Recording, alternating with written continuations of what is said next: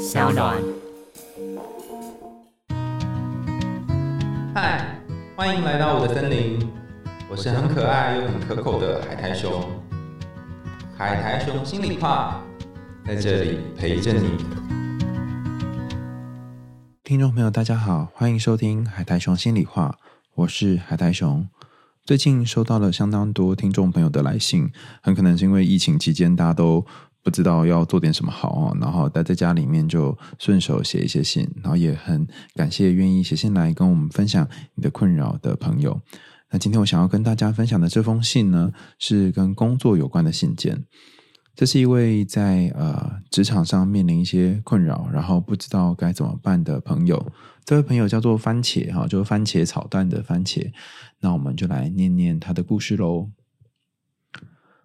我在一间大家看起来觉得福利很不错的公司上班，但我一直觉得这份工作太伤神，太让人觉得疲劳了。过去我在这间公司里面，因为心理上面的疲劳，导致我的忧郁症复发。当时我不止无法清楚的思考，还整天躺在床上昏睡了将近一个月，最后只好留职停薪两年。如今事隔了一段时间，我又再度回到了那间公司，换了部门，却发现还是一样很劳心伤神。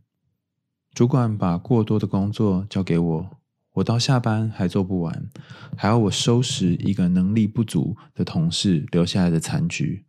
我一个人身兼专案的视觉设计，还有部门相关的一些业务，还有当初工作流程的建立等等，更要分析相关的数据，还要做企划。而那个要我收拾残局的同事，他能力不足。我记得我当初留职停薪的时候，他就在了，现在他仍然还在。我只好就是让他三天两头有任何事情都问我。我甚至交代给他帮忙的事情，他也没有一件事情可以达到基本的品质去完成它。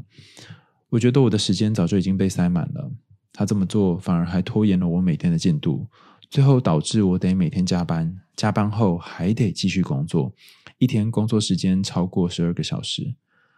其实，在人力分配还有资源规划上面，当初主管安排那个能力不足的同事。其实他属于之前提到的一个政府标案，他是主要标案的人力，那我是辅助的人。更精确一点来说，其实我是帮忙的人。但是我后来发现，我根本不只是帮忙而已，我整个就把这个专案拿起来 cover 了。也就是说，这个同事能力不足的同事，他几乎没有做什么事情。压垮我最后一根稻草是，主管居然在全公司都在听的会议上面说，这个政府标案的成员经验都不足。我听了之后很难过。我在公司已经六年多了，依照之前的经验，让我们之前的专案呢完成了很多很棒的内容。可是最后，我却和那个同事一起被贴上了经验不足的标签。我仿佛又回到了留职停薪之前的那种恶性循环。这份工作已经严重的影响到我的生活品质，就算我赚到薪水，也开心不起来。工作所带来的疲累，也让我下班之后没有精神再去做其他的事情。下班，我只想要躺着发呆，也不想跟人讲话。最糟糕的是，我身边也没有其他的人可以同理我的处境。长辈认为福利这么好的公司，再苦也是要待下去。他们甚至不懂为什么我不想留在那间公司。我的老公也无法同理我的处境，说工作本来就是辛苦的，做什么工作生活品质都会很烂。说我抱怨根本也没有用，也不愿意一直听我抱怨一样的问题。这是我出社会之后的第一份正职工作，说真的让我非常困惑。我想要问海苔熊两个问题：第一个是。福利好的公司就是好公司吗？所以不管工作内容再不合理，都应该被接受吗？第二个是，真的像我老公所说的，不管做什么工作，生活品质都很烂吗？老实说，以上两个观点我都不同意，我也觉得不正常。但为什么身边就是没有人觉得不对劲？好，以上是番茄写来的信件。我想要先跟番茄说，我同意你的说法。其实，呃，福利好的公司未必是好公司。而且做任何工作，生活品质就烂吗？我也不这么认为。实际上，我觉得重点并不在于你做什么工作，而是在于你用什么样的态度工作。我相信你在这间公司已经非常努力、非常辛苦，然后也帮自己设定了很高的标准了。尽管在这样的情况下，你的主管仍然说：“哎，你们这一群呃成员呢都不太成熟，甚至没有办法把专案做好。”我相信，正是因为你很努力，但是却没有被看见，反而还被贬低，让你觉得已经再也撑不下去了。这才是你所谓的压倒骆驼的最后一根稻草。我记得之前跟呃永之生心理咨商所的所长谭慧兰心理师谈到一件事情，我们谈到这个压倒骆驼的最后一根稻草到底是什么？其实骆驼原本就有很多稻草，那也就是说，重点并不是在那一个最后一根稻草上，而是在它能不能在日常生活当中就减少这个稻草的数量。那那时候我们谈到了很多内容，那现在我回头想起来，我觉得有一件事情很值得思考，就是。你觉得你是一个可以扛多少稻草的骆驼呢？有些骆驼他会试着在他的呃工作上面呢要做到尽善尽美，所以他给自己的要求是他可能要扛两吨、三吨，甚至是他体重好几倍以上的稻草。那每一个稻草看起来都很轻，但是叠起来却是很重的重量。就像在你的描述当中，你不但要做你自己分内的工作，还要 cover 你同事的工作。其实某种程度上面，你已经呃 cover 了超过你。个人可以负荷的这个工作数量了，甚至你一天要工作十二个小时这么久，那有没有可能可以先缩减你期待自己身上可以背的稻草的数量呢？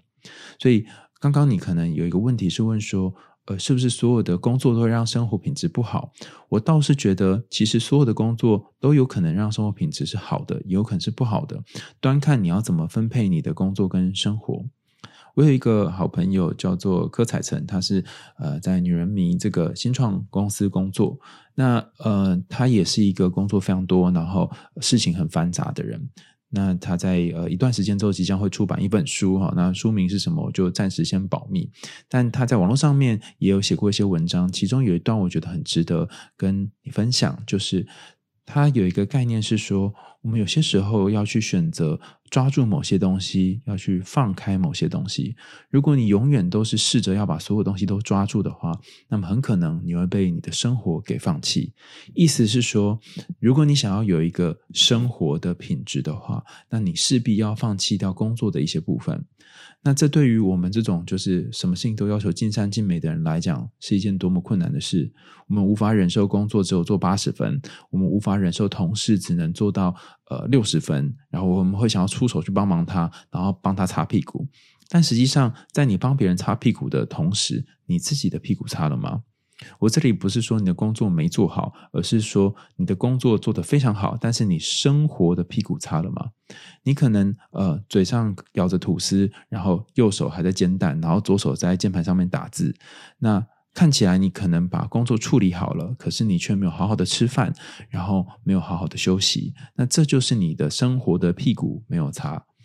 所以，如果我们让自己在工作上面的标准做某种程度的降低，然后容许自己的同事表表现可能没有太好，反正到最后也还是要也是要被骂，那么或许我们就可以有多一点的生活。当然，要对一个对自己工作要求很多的人，去很高的人哈，甚至你可能觉得也没有太高啊，就只是一般而已哈，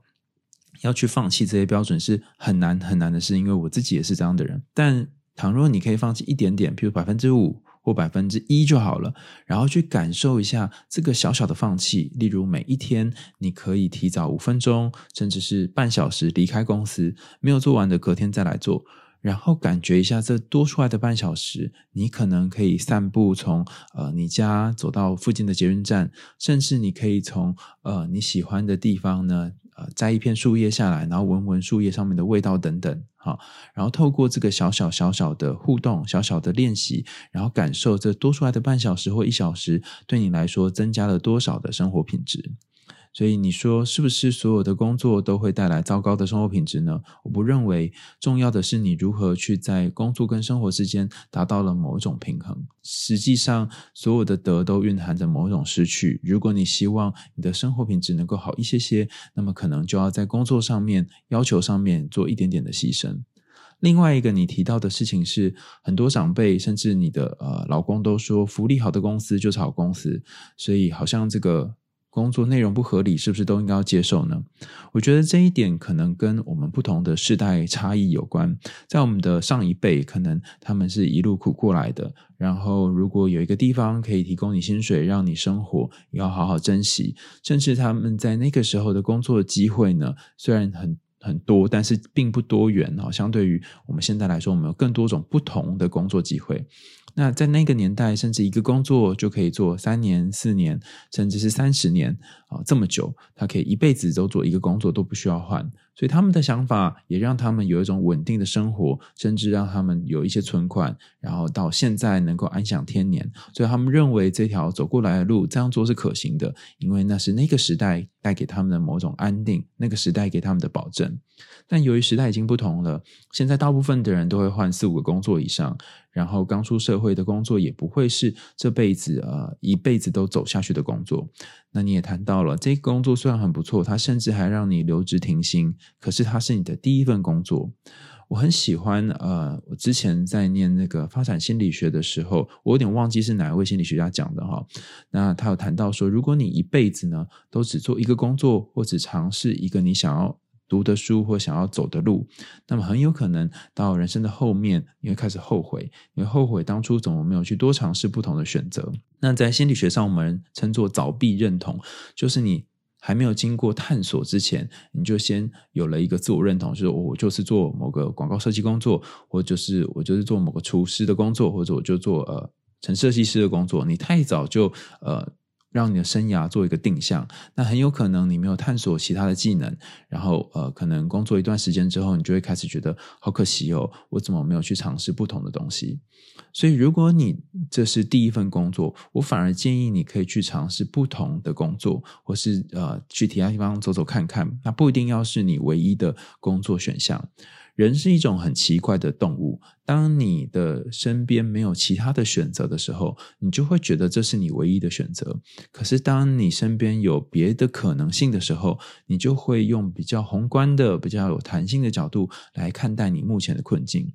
那由于你一开始就做这个工作，留职停薪之后再回来这间公司也是做这个工作，那做了很长的一段时间，很容易你会觉得好像我就没有别的选择了，好像我就只能继续这个工作做下去。但也有可能，当你离开这间公司之后，甚至你休息一段时间，再去找其他的工作，你会发现，哎，原来外面的世界海阔天空，我还有好多不同的选择，我不一定要困在这间公司里面。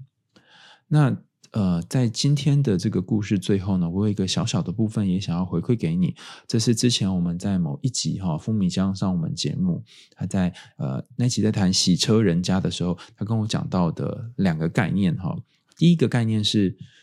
所有人生的选择呢，都有可能会后悔。那这个后悔。往往要等到你决定一段时间之后，才会确定你是后悔还是做的是对的选择。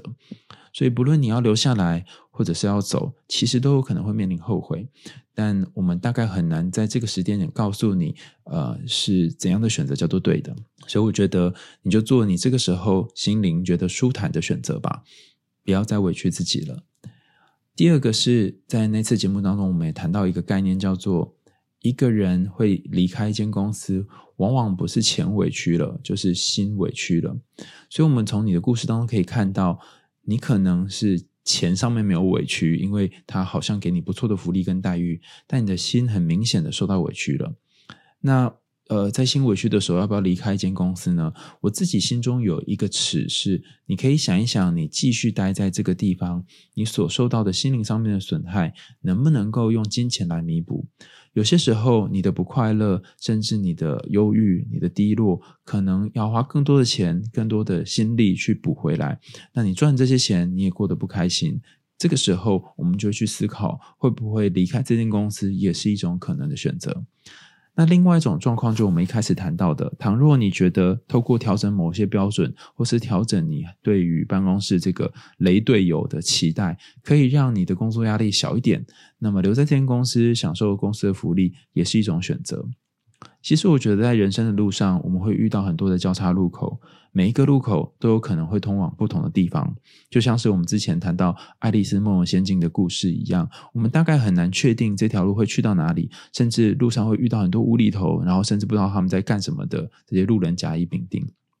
然后你可能会卷入一个又一个让你觉得很困扰，甚至是很复杂的纷争啊，然后呃冲突当中。但是这个旅程之所以有趣，就在于你每一次都能够重新选择，甚至当你坐下来，像那个呃之前的《爱丽丝梦游仙境》的故事里面哈，你坐下来跟三月兔喝茶之后，你还是可以选择离开，而不要跟他继续在这个没有结局的下午茶当中。今天我们的海苔虫心里话就到这里告一个段落喽。啊，如果你还想听更多有趣的故事，甚至是更多人投稿的人生故事，欢迎你可以上 Apple Podcast 去帮我们按赞按五颗星，然后留言说说你的想法跟感觉。你也可以投稿到海苔虫信箱，你可以拉那个我们节目的 Show Note，就是呃一开始你点进来那个地方，下面有一段文字，然后里面有海苔虫信箱的连接，你可以投稿啊你的故事到海苔虫信箱里面，我们会。会选出适合的故事回应给你。那我们桑当也有提供所谓的这个小额赞助的服务。如果你愿意赞助我家的猫咪几个罐头的话，那也欢迎到桑当这个平台来赞助我哦。我们今天节目到这边啦，我们下次见，拜拜。